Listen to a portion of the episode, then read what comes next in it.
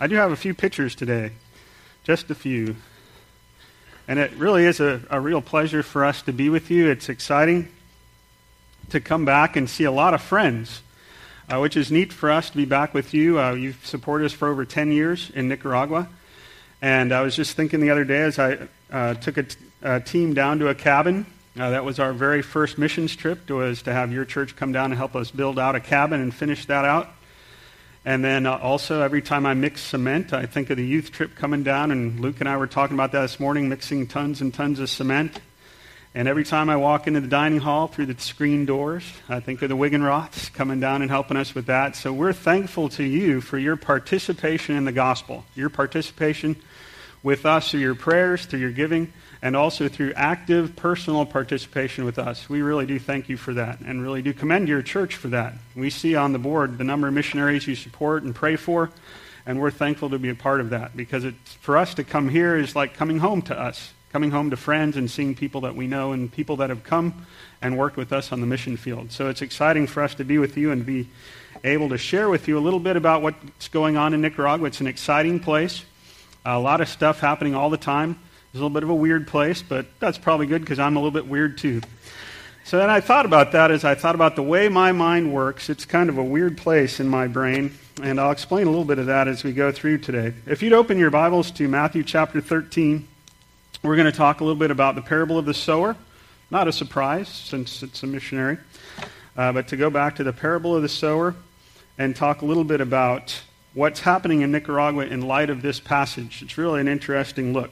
So we'll go to Matthew chapter 13. We'll read two different parts. The first part, uh, right there from the beginning, it says, The same day Jesus went out of the house and sat beside the sea, and great crowds gathered about him, so that he got into a boat and sat down, and the whole crowd stood on the beach. He told them many things in parables, saying, A sower went out to sow, and as he sowed, some seeds fell along the path, and the birds came and devoured them. Other seeds fell on rocky ground where they did not have much soil, and immediately they sprang up, since they had no depth of soil. But when the sun rose, they were scorched, and since they had no root, they withered away. Other seeds fell among thorns, and the thorns grew up and choked them. Other seeds fell on good soil and produced grain, some a hundredfold, some sixty, and some thirty. He who has ears, let him hear. Well, most of the people didn't have ears to hear. And even his disciples were a little bit confused by this. So they later on get a chance to ask him, what about the details? And it's great because this is one of those great passages where you have Jesus telling a parable and giving the explanation. This is how we're supposed to interpret the parable. We don't have to just kind of scratch our heads and wonder. Jesus says in verse 18, Hear then the parable of the sower. When anyone hears the word of the kingdom and does not understand it, the evil one comes and snatches away what has been sown in his heart. This is what was sown along the path. As for that which was sown on rocky ground, this is the one who hears the word and immediately receives it with joy.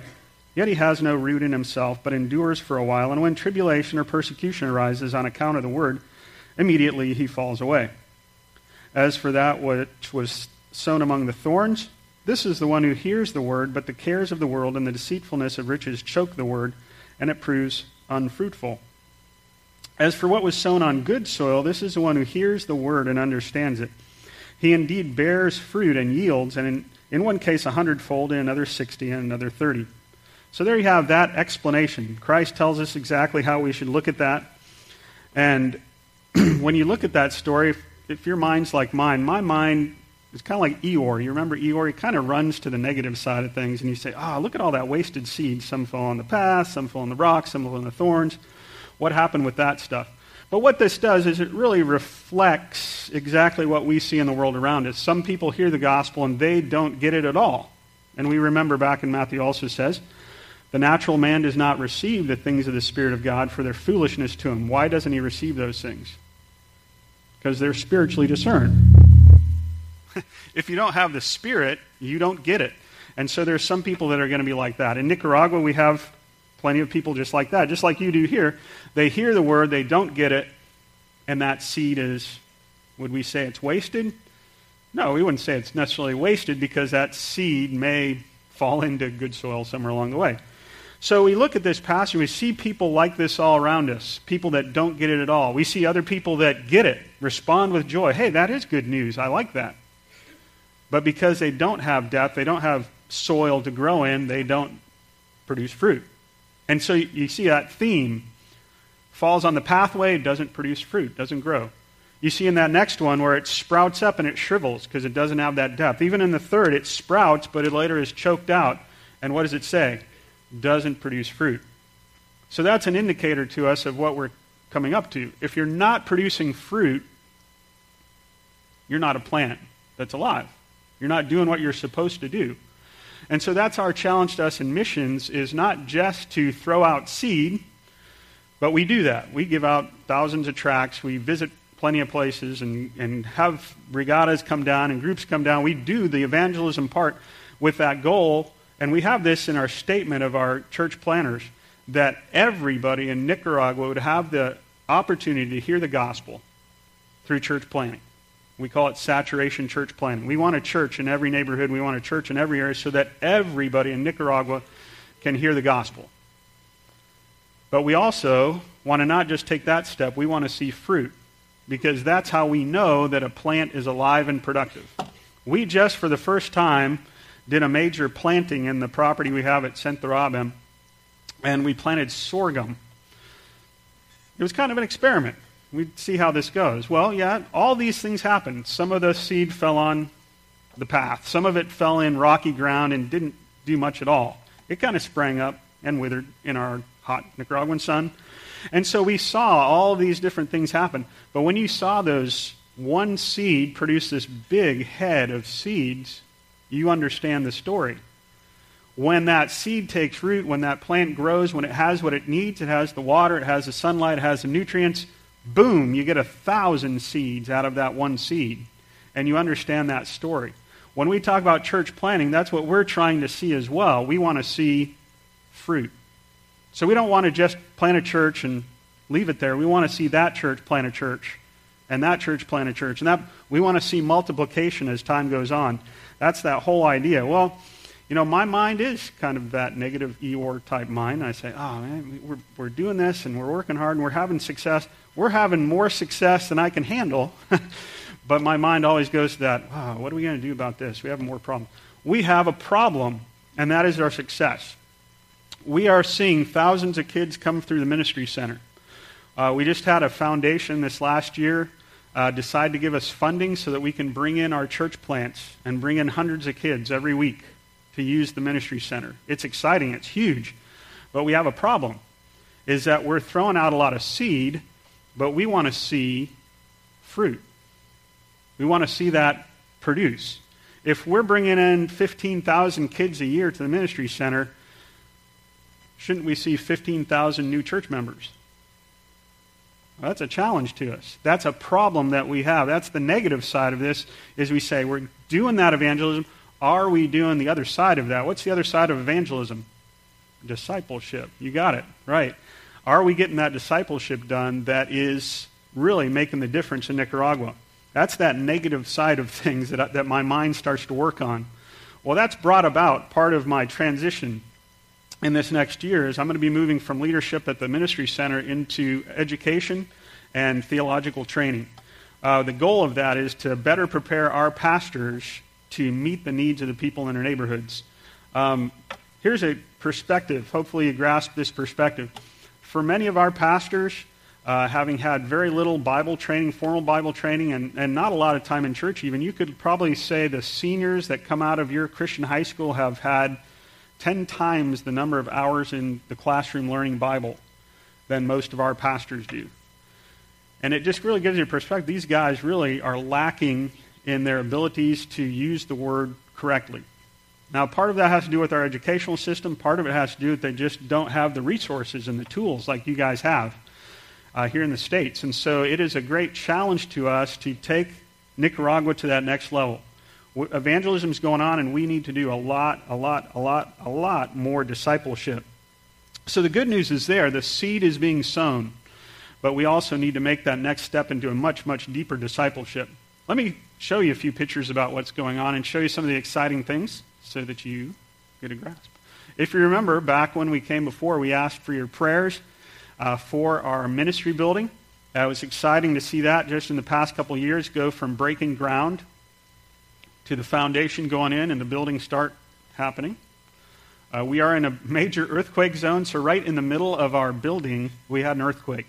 And it set us back for a few weeks as we had to just make sure everything was going to be stable. Our whole country was off work for about three weeks. All the schools closed down and everything. Uh, but that was made for an interesting situation. Uh, got the building up and going, and now is in full use. Like I said, we have uh, really we're averaging about four to five hundred kids a week coming in to use the ministry center, and all of that is an evangelistic push with our church plants to bring them in and to use the center for that purpose. And so, uh, all sorts of different ministries. We have a regular camp program, a retreat program that's going on. Uh, just in this month, of course, with uh, teams coming down from the States, we've done basketball camp, done some soccer camp type ministries, and then also regular VBSs. And then our normal uh, winter camp that we always do every year. So it's in use. And so your prayers and your giving over time has been a part of this. We want to thank you for that. And also, remind you that you're always welcome to come down and help us use the ministry center. Come down and be a part of ministry there through different types of ministries. The other part of that is, of course, our church planting program, training pastors. And uh, we've asked you to pray specifically for Pastor Luis, who is the leader of that church planting program. Um, I use this to illustrate these three sections here. When we talk about those that are gone, you know, when the seed falls into the pathway, our churches see that. Now, they're working with all sorts of areas, from very poor neighborhoods to more of a lower middle class neighborhoods. But they deal with people that hear the gospel, hear the gospel, hear the gospel. And we're in a culture change in Nicaragua. We've moved from about 10 to 15 percent uh, evangelical up to about 35 to 40 percent evangelical. It's a very rapid culture change that's occurring. But what it's creating is it's going from a, you know, wish, wish, wishy-washy Catholicism to a wishy-washy evangelicalism. People that are jumping on board to make that change because of a lot of the weird teachings that are out there and weird promises of wealth and health and those kind of things, jumping on board saying, I need to try out evangelicalism because that sounds pretty promising. It's offering me something. And once they get in there and they don't automatically gain wealth and health and those things, they just back down to where they were before. People that never go to church, never crack a Bible, really aren't interested. But now they say, I'm evangelical. So the numbers can be deceiving. You can look at that and say, hey, man, we are winning ground in Nicaragua, 40% evangelical. But then you realize that a lot of those people are the moderate, just never attend church type people, but now they're evangelicals. So that's a challenge for us. When we talk about the rocks, uh, talked about uh, Pastor Luis Garcia. Last time we were here, we asked you to pray for him. His church has been on a roller coaster ride just these past few weeks. He had one of his um, church members uh, pass away from cancer, and then just the next week, find out that they were able to purchase land for their church. And then again, this last, just yesterday or the day before, a young boy with cer- cerebral palsy in their church died. His mother had just been baptized a week before, but the mother, under pressure from her family, has renounced the faith and gone back to her Catholicism. And so you say, man, what is that going on? Well, you see that when that persecution hits, when that trouble hits, underneath that pressure, renouncing the faith, just like that plant that sprouts up, you have high hopes for that plant, but that plant withers. That's a reality. And that's happening all over Nicaragua because there is persecution because of changing, uh, changing faith from Catholicism to evangelicalism. We see the thorns as we see young people come to the church, get involved for a while, but then, because our Nicaraguan culture is also changing the sense of being more affluent, they get wrapped up in school. How can I make money? How can I better myself? And are distracted from the faith as they chase after money. Um, when you we have people coming from extreme poverty and are offered, you know, hey, I can learn English. Well, how can I learn English? Well, I can translate for teams and do that. They get involved in ministry, but then they realize I can make a lot more money working for the call centers. I can work make a lot more money doing this or that. And they're drawn away from the faith. Just like the thorns that you see there, they sprout up and then they're choked out as they look at money as being more important than the work for the, for the Lord.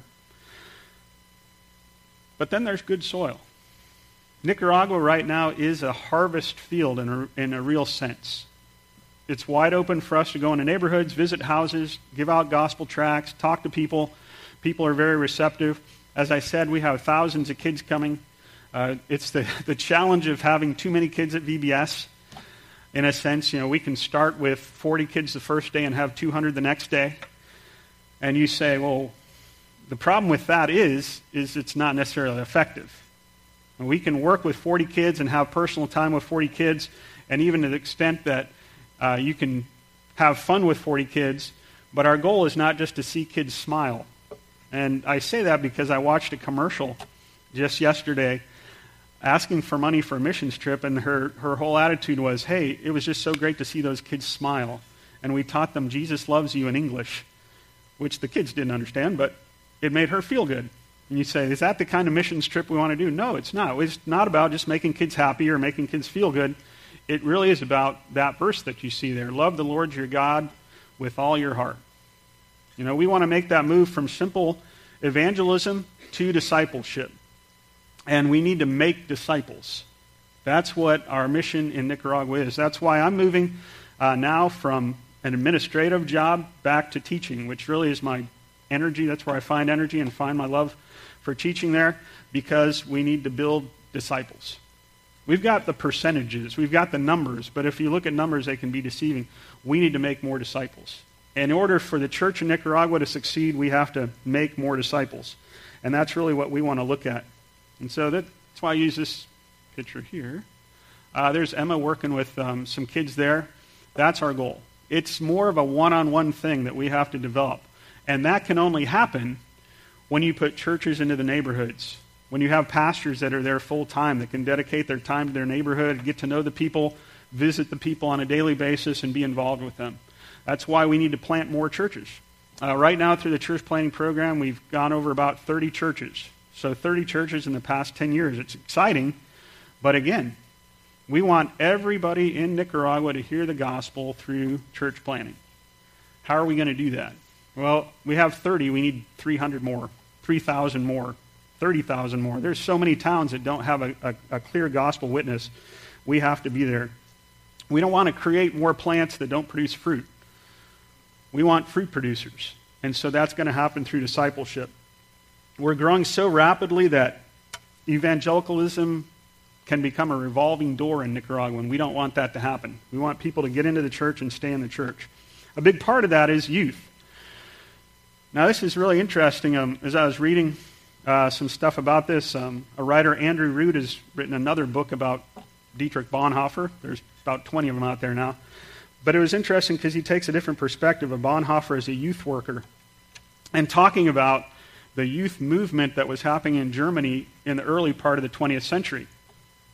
Youth were getting together, they were going out together as youth, lots of energy, they were going out and camping and traveling all over Europe and that energy was there. And that is the energy that the Nazis tapped into to support their movement. They got youth on board, and they used youth for their movement. Well, what the difference was was Bonhoeffer said that's not why we have youth. We don't have youth in the church just to keep the church alive. We don't work with youth just because we need their energy for the church. The energy of the church is not the youth. What is the energy of the church? Yeah, the Holy Spirit, the gospel working through the Holy Spirit to reach people. And so he said, it is the task of youth not to reshape the church, but rather to listen to the Word of God. It is the task of the church not to capture youth, but to teach and proclaim the Word of God. So as we look at the thousands of kids that we can bring in every year to the ministry center, it is not our goal just to capture them so that we can bump up the numbers. Not just to say, hey, look how many people we had visit our ministry center. It is to say, how can we put the Word of God into their hearts and let the Spirit do that work of making real disciples? And that's what we want to be on board with as we, as we look at Nicaragua. Now, I'm not a big hype person. You can say, hey, we're big on discipleship. No, we're big on evangelism. Those two have to go hand in hand, and there has to be a balance between those two. We want to evangelize and make sure that those people that we've evangelized become disciples. We need to make that happen. To make that happen, we need your prayer. We need you to pray specifically for these Nicaraguan pastors as they work in their churches. And we need, and I'm thinking about this because I'm moving more into that realm, I'm going to be working more with those pastors. I need to do a better job of informing you about who those are. So here's what I'm telling you that I'm going to do I'll be sending you names and pictures of pastors that you can pray specifically for. So get on the email list. There you go. That's the shameless plug. Get on the email list so that you can find out who those guys are so that you can pray specifically for pastors. You'll find out about where they are, what they do, where they minister, so that you can be specifically praying for an individual, for a pastor and his family. We need your prayer for our education of pastors. They need a lot more depth. Imagine taking a 14 or 15 year old level kid and throwing him into the pastorate. Uh, a lot of our guys are at that level educationally, and they need more education. They need more training in how to interpret the scriptures. We need deeper pastors because that produces a deeper flock. So that's a big part of our prayers. We also need you to prep new missionaries to come and help us in Nicaragua. One of our prayer requests last time was for you to pray for our transitions. We added three new missionary families and single girl also into that. God added those families just at the time we needed them because we just got the money from the foundation to bring in thousands of kids, and we had just the right people we needed to fill those slots. Well, I'm looking down the road five years, ten years, and saying, where's our next missionaries? I'm looking over the youth side. Sorry. So we need those new missionaries. We need you to prep new missionaries to go to the field.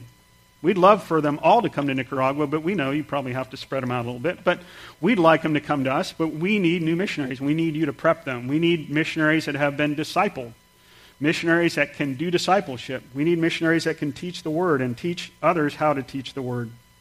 We need construction workers to help us build churches, electricians to come and help us rewire some ooh, pretty sketchy churches. We need all of that stuff to happen. We need, we need you to prep people for missions. Not just traditional missions, because all of that's changing. We need missionaries in all sorts of different areas and all sorts of different fields. That's your job to prep them. We need them to come ready to work when they get to the mission field. And we need to keep the priority that is, keeping the kingdom in focus. When you work with your children, when you work with your family, do you have eternity's values and views? Do the decisions that you make in your family reflect that the kingdom is important? Do the purchases you make or the entertainment you look at, does that reflect what you think in your heart about the kingdom? Do you say to your kids, it's time to tighten our belts? Because we want to give to a project in Thailand. Maybe you want to print Bibles in India. Maybe you want to send kids to camp in Colombia. Whatever it's going to be, do you tighten the belt a little bit and say, hey, we're going to sacrifice on this end because the kingdom is important to us? Putting those priorities in the right places. Well, we have a lot of stuff that's exciting going on in Nicaragua, but we have huge obstacles. And so I want to challenge you again to think about what we have here in the scriptures. The seed is being sown, and people are responding. But we want to take them beyond those first levels that you see there. We want to take them beyond the, the seed that's sown in the pathway, we want to prepare that soil better so that it's good soil. When you get to the one who is beaten down because there's not enough soil, that's preparing the soil. We need your prayers to help us to prepare the soil. We need your influence and your uh, participation in the gospel to prepare that soil so that we can see fruit. We want fruit that is going to be fruit that goes on producing fruit. And we need your prayers for that. We need your preparation of new missionaries for that, and we need your priority to be the gospel of the kingdom. And so that's my challenge to you to think as you think about, about ministry in Nicaragua and around the world, how are you involved? Are you putting these things into practice? Looking at and saying, we want to support missionaries, not just in word, but in deed.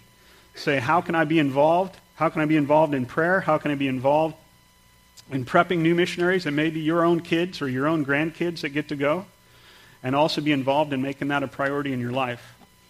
Thanks again for your prayers for us and your support for us.